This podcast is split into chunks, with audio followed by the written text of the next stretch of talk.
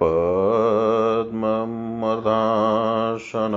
चापि तथा स्वस्तिकमासनम् आस्ताय योगं युञ्जितकृत्वा च प्रणवन् हृदि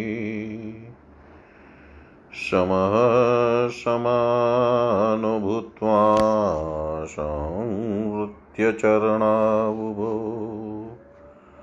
संवृतास्य पस्तदेवो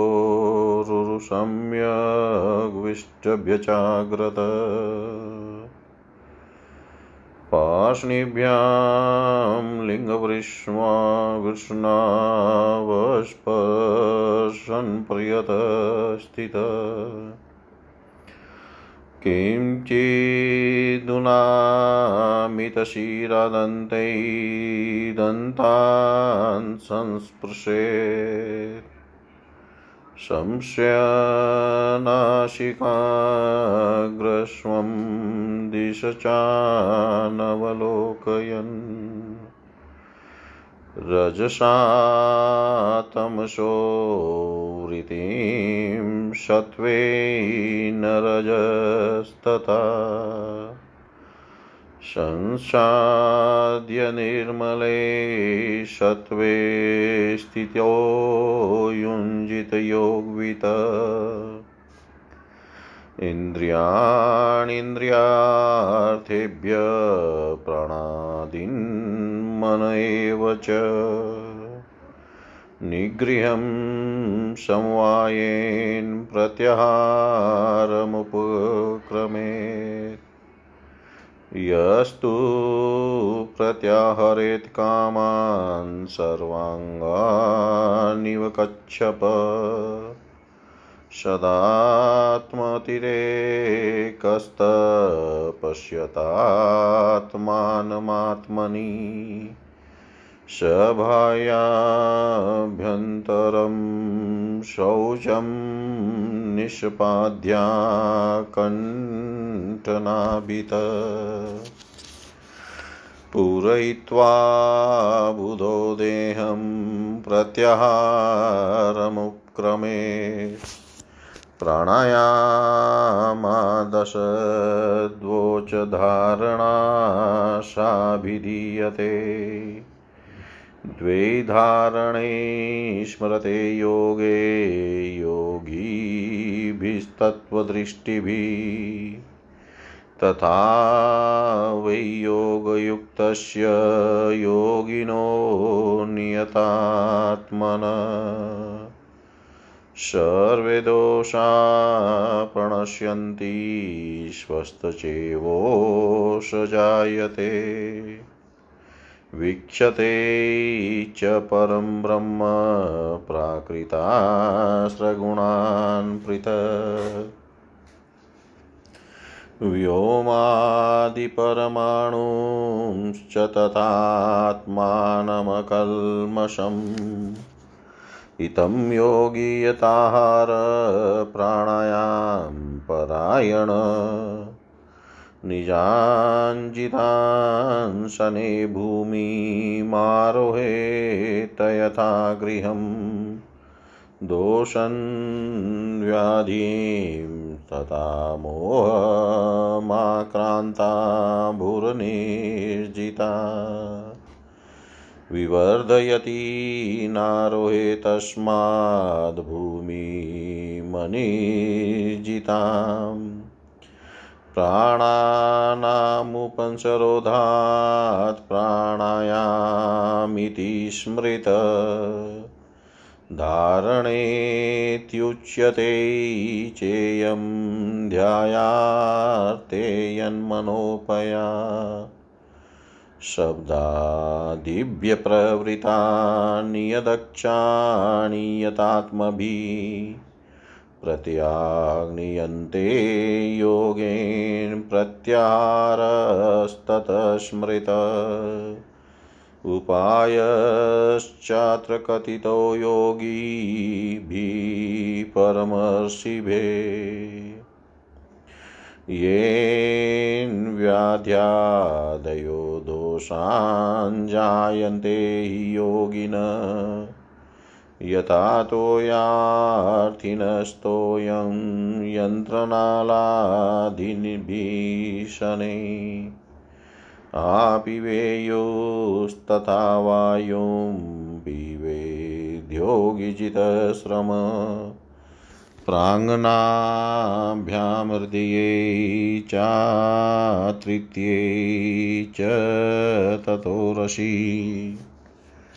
कण्ठे मुखे नाशिकाग्रे नेत्रभ्रूमध्यमूर्धशु किञ्च तस्मात् परस्मिश्च धारणा परमास्मृता।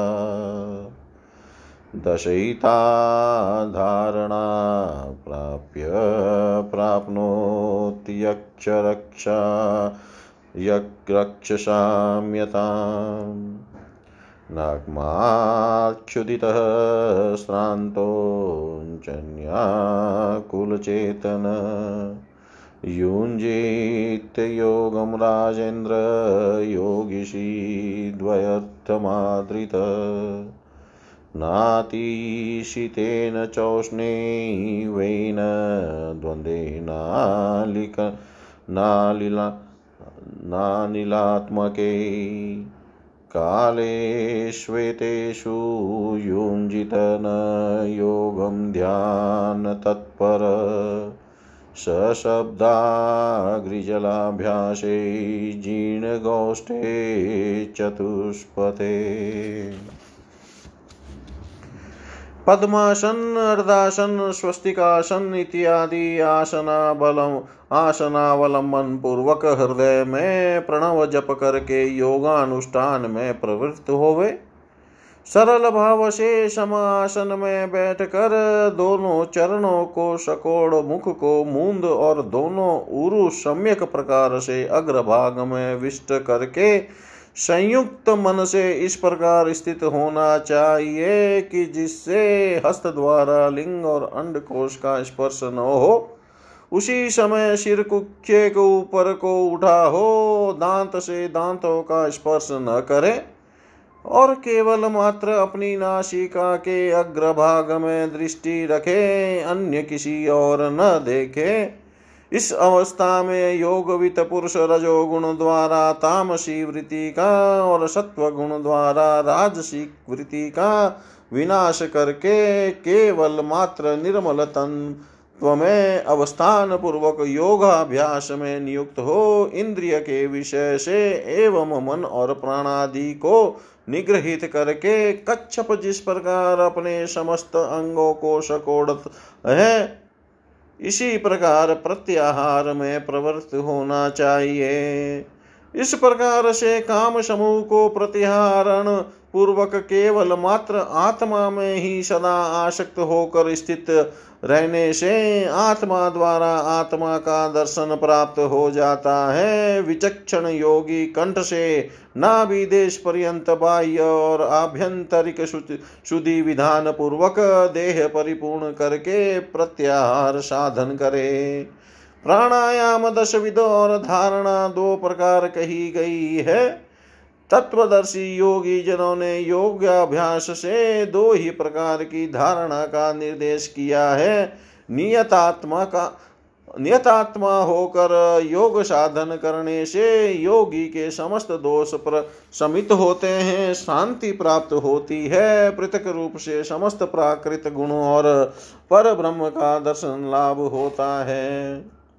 एवं आकाशादि परिमाणु और विशुद्ध आत्मा का साक्षात्कार लाभ किया जाता है। इस प्रकार से योगी नियत आहार पूर्वक प्राणायाम में निरत हो। सन्ने सन्ने योग भूमि जप करता हुआ